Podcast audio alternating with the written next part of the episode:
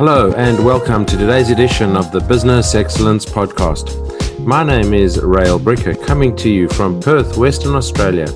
And with me, as usual, my co host from Brisbane, Australia, Lindsay Adams. Hello, and welcome. For a value added extra, excellencepodcast.com has heaps of free resources for you to download. That is excellencepodcast.com. And today, our guest is Barry Moniak. Now, Barry is based in Salt Lake City in the US of A, and he's an advisory consultant on fearless leadership. Welcome, Barry. It's an absolute pleasure to have you here. And likewise, it's a pleasure to be with you, gentlemen. So, Barry, fearless leadership. Um, you know, I've been uh, I've been in some really interesting situations in my career where I'm scared witless.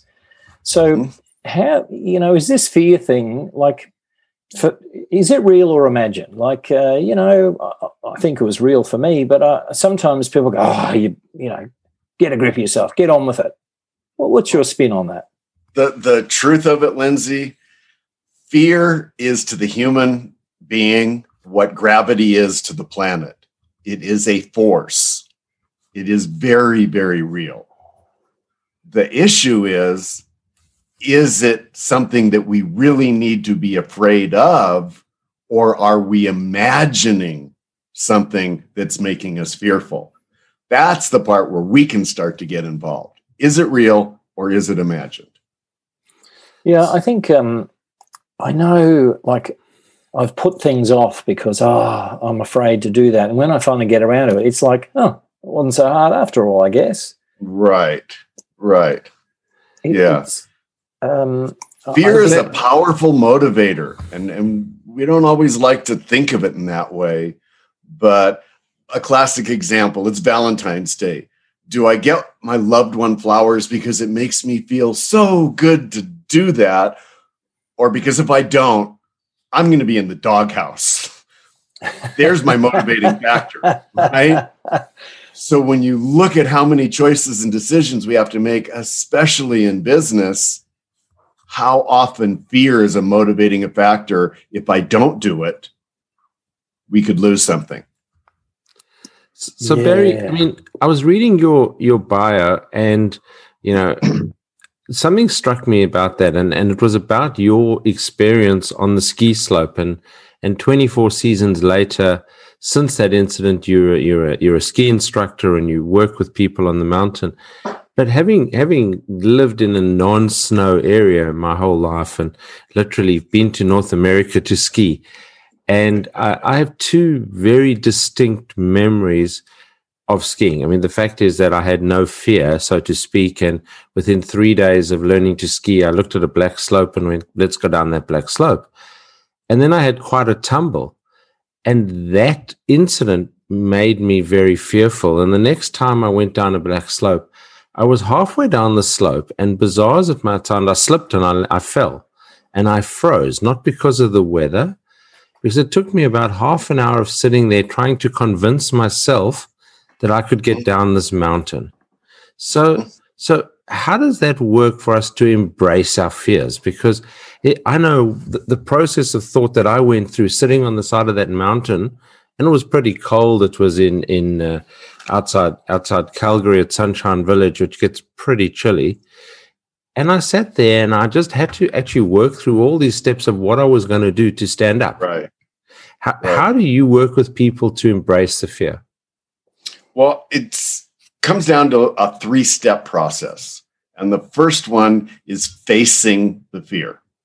Just to take a good, hard, honest look at it and ascertain is it real? Or is it imagined?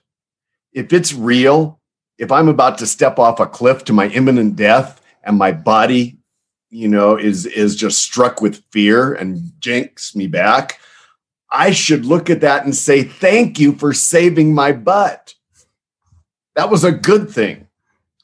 If I'm looking at it but oh, I should make this call, but I don't know, or I should do this thing, but I don't know. It's like, okay, well, can we get honest? Is there something really to be afraid of, or am I manufacturing the fear?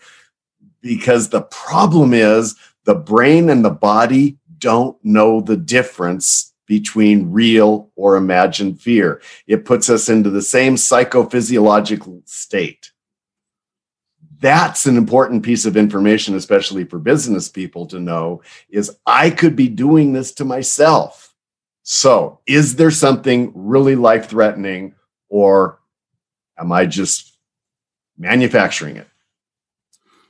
That's an then interesting one. Manufacturing. You can go to the embracing. It. Well, okay, if it was real, great. Thank you. You're my buddy. You save my butt every time. I wouldn't want to go anywhere without you. If it's manufactured, then I can look at the fear and go, what are you trying to tell me? And it always comes down to a lack of preparation, either in terms of the mindset or the skill set. I don't know enough about this thing that I'm trying to set into motion, or I don't have the wherewithal to actually make good on it. Wow, okay, now I know where to start. I need to get a little bit more education and information, and I need to develop some better quality skills. Oh, I can do that. So again, thank you, Fear, for, for helping me.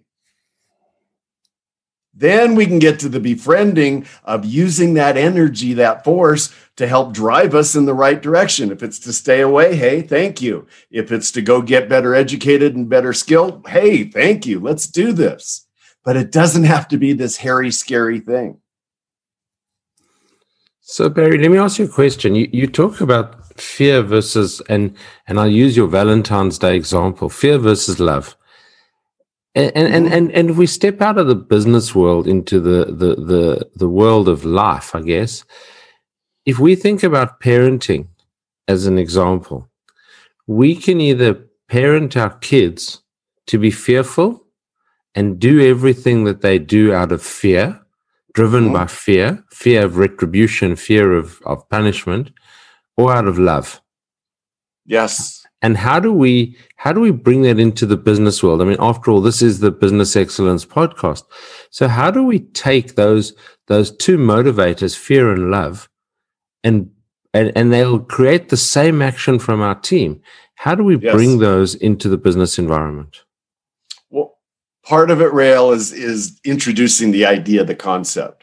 The bigger part of it, and this is where the fearless leadership comes in, is creating uh, an environment, a culture where people can start to work with things like fear differently. If if everybody in the environment is doing it a certain way and I have this harebrained idea, I'm going to do it different, that's going to be a tough road to hoe because there's no reinforcement for what I'm doing. But if everybody agrees, hey, what if we were to look at this differently? Oh, okay. Then, if it produces a positive result, watch everybody's head start nodding, like, hey, this is good stuff. Let's let's do more of this.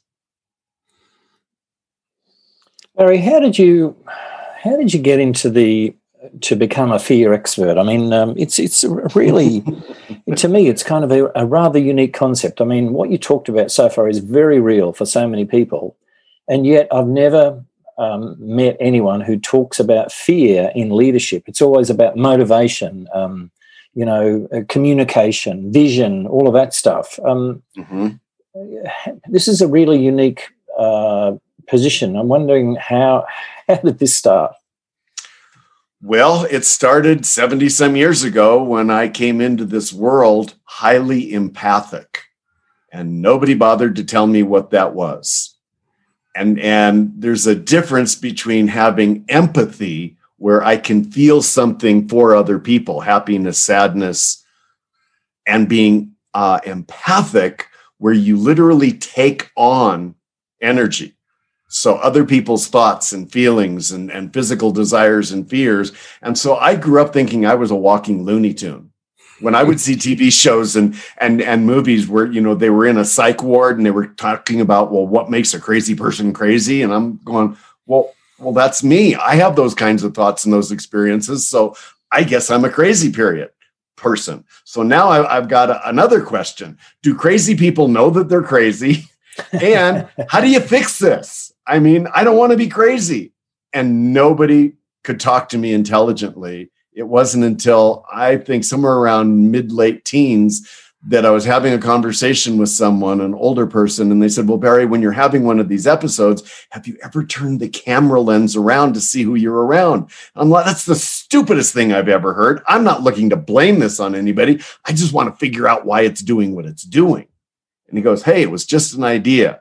Well, the idea stuck, and I'm around someone, I'm having this thing, and I'm like, Oh, come on. How could I be picking up on what you're thinking or feeling? This is ridiculous went to the library, went to the bookstore. There was no books on it, but I started my little personal path of, of trying to understand. And then I met a few people here or there. And it's like, oh, there are people who are just born more empathic and they pick up on things. But when you go into that overload, it's like what Rael was talking about being frozen on the mountain, too much information mental, emotional, physical information. It puts us in overwhelm. And it's like, okay, this is going to take me a minute to figure this out. It that's how I grew up, just in in overload. Now I understand what it is. Now I can talk to other people about it to help them identify how it's affecting them. That's what you know. This thing, a fear expert. Now I'm I'm just more willing to talk about it. I think than most people. So maybe that's what makes me an expert. And so you've spent 24 years as a as a ski instructor, um, obviously where you are in Utah, but in other places. How how has that that empathic approach helped you? You know, when when when when people are standing on the mountain frozen, and I'm not talking about in the in the cold in sense, the cold, but in the no. fear sense. Yeah, psycho emotionally, physiologically, um, most ski instructors, even though they're excellent, extraordinary skiers, they may not be the best instructors because their ideas here, let me show you how to do it. Now you just do what I did. Well, if people could do that that easily, they wouldn't need the instructor. And that, and that plays out into so many types of training, even into business. Oh, just talk to people this way and just do this this way if people could get there that easily, they wouldn't need trainers. My empathic nature goes in to go, what's going on inside of you? What is causing you to, to seize up? And let's have a conversation about that so that you feel more comfortable, more willing to face, embrace, and befriend this fear. And if I can get them to have a little success, Oh, how does that feel? A little more control? You, yeah, okay. Well, now let's try something else. Well, once I get a few of those, it's like, okay, now can we go for a bigger one? Do you trust me enough to try this? Well, boy, if they try it and it works, now now we can go flying.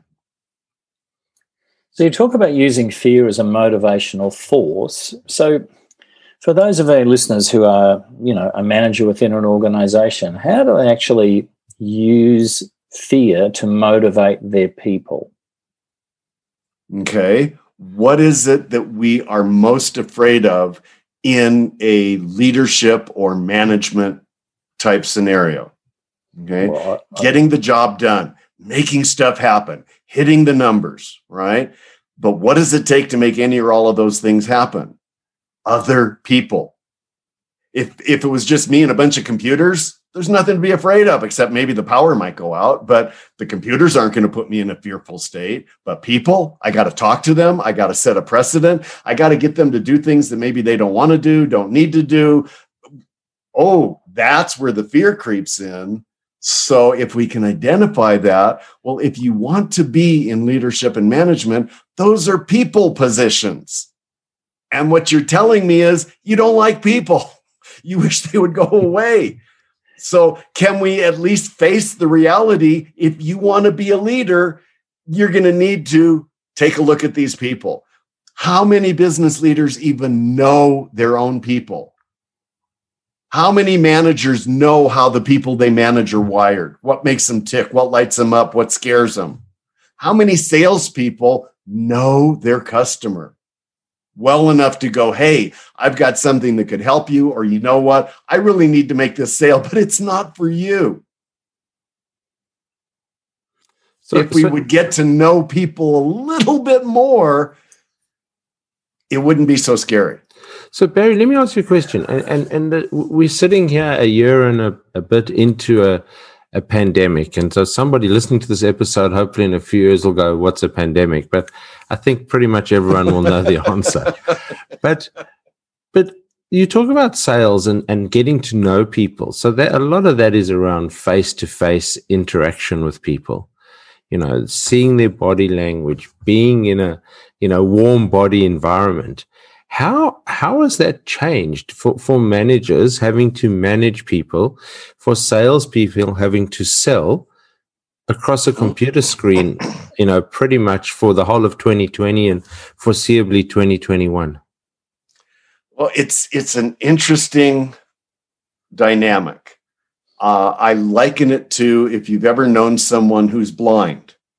Okay, whether they were able to see and then they went blind, or they were born blind, how they compensated for that. They have a keener sense of hearing, of sensing, and and after you get to know them for a while, it's like are you like BSing me? Are you really blind? Because you would have to have eyes to, to be able to pick up on what you're talking about. How did you know that? How did you get there? Okay. We know people who uh, were born without limbs, and yet they're able to do more things than some people who were born with healthy limbs. So, what I've seen happen with this, once the initial shock of like, how bad is it? And are we really all going off the cliff together? Is when I did my uh, martial arts training, my ski instructor training, my advisory consulting, sales training, all of these in person, in person, in person, in person. If I can't be in person, I can't do anything for you. And then here comes COVID. And I'm going, okay, now I've got a computer with, with a webcam and I've got a telephone. And if I want to keep going, I'm going to have to figure out how to make those work. And guess what? As soon as you start focusing on the tools that are available, wow, I can pick up more with a person over the phone than I ever thought possible. I just had to redirect my focus to hear more instead of relying on the seeing. Now, would I prefer in person? Absolutely, all day long, every time. But if that's all we can do is get on a, a webcam, well, then I started seeing this is much better for me. I haven't had to get on an airplane for a year. and I can still talk to clients all over the world. And they don't have to pay these high fees to fly me and house me and, and, and book a room. And hey, get everybody a webcam for their computer and, and we can jump in and get some work done. Oh, so now the question is how much can we get done virtually? So by the time you do bring me in, oh, we're we're going to make magic happen if I've got some hours or days to work with your people. Oh, this is going to be more effective, more cost effective. I'm liking this. So it sucks that we had to, you know, endure COVID, but it's really opened our eyes to what's possible. So I guess what you're talking about is harnessing harnessing energy to uh, to take advantage of it in a different format, really, aren't we? You know, exactly. Uh, Exactly. Yeah. And um, and I guess it's the same with the fear thing. Really, fear. Would you say, you know, maybe fear is an energy, and we just need to harness that energy? In a way, it, it's harnessing it. Like I said, is it is it uh, a cautionary tale? Like you really shouldn't be doing this, right? Or is it saying, Lindsay, you're not quite ready for this. So the fear is well founded that you could fail this could cause a problem because you're not quite ready but don't freak out over the i'm not ready and pay attention to well what would make me ready so barry so so should we fear failure that that's a huge one and yet every really successful person will tell you that their failures is where they learned the most where it defined them the most, where it let them know again what else they needed. I mean, driven people, we think a lot of ourselves. I can do it. I can do it. I got this. You know, Henry Ford, whether you think you can or you can't, you're right. Oh, yeah, I'm invincible. But the fear shows me, yeah, you need a little bit more over here and a little bit more over here. Well, then when you turn around, it's like, if it wasn't for fear, I would never have developed those other skills, I wouldn't have refined them or honed them the way I did. I mean, so, fear is is a little bit like you, mentioned right at the beginning. Fear is like gravity. You know, fear, and, and I made a note here about that. Your, your comment about fear being to the person like gravity is to the earth. Well, in my understanding, before I met you, you know, uh, two years ago, my understanding of fear was like an inertia, and very much the gravity analogy, and mm-hmm. that fear was the inertia, the force we needed to get past the inertia to to get something done. And in my book, I talk about that we have to dive in and adjust our course while we're moving, because sometimes yes. we have to get over it and then and then go. It's okay. Yes. You know, you're standing on top of the mountain. Sometimes you can't see the bottom, and that's actually the more fun mountains because you do you get a bit of turning but you just go, well, we'll adjust the course as we're on the way down the mountain. Mm-hmm. You know? Yeah, people have this this. I, I guess it's part of our modern culture. We're into this immediate gratification. I need to know everything before I start. I need to know that it's a guarantee before I set it into motion. You know, I need to know that we're going to live happily ever after before I marry you. It's like, how is it possible to know any of these things? Okay. And so in my martial art training, I, I, went in as a novice thinking mastery was a color of belt or it was a certain level of achievement that, okay, now that I've mastered this, I'm done. And what the masters showed me is it's a state of mind. It's, it's a place that they put themselves to go, yes, I've learned enough to realize I will continue learning for the rest of my life. So now their assessment am I still doing that? Am I still learning anything new? It's why those of us who teach love to teach because it keeps us in the game. The more I teach, the more I keep learning little somethings. Cool. So you're absolutely spot on, Rael. If if we would get over this enormous resistance to fear and just take it a step at a time, what's it telling me? What's it what's it helping me to to accomplish better? oh, oh, this fear thing isn't so bad after all. Well, Barry, I fear that we're out of time, my friend. Um, but so, is that real or imagined, Lindsay? Poor choice of words, mate. We're, we're done. We, uh, if our listeners wanted to get in touch with you and uh, explore uh, overcoming their fear more, what's the best way for them to do that? Uh, the website has all of my information, barrymoniak.com.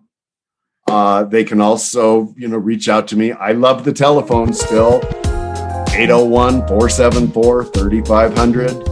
And email is barry at barrymoniak.com. Excellent. So easy to find.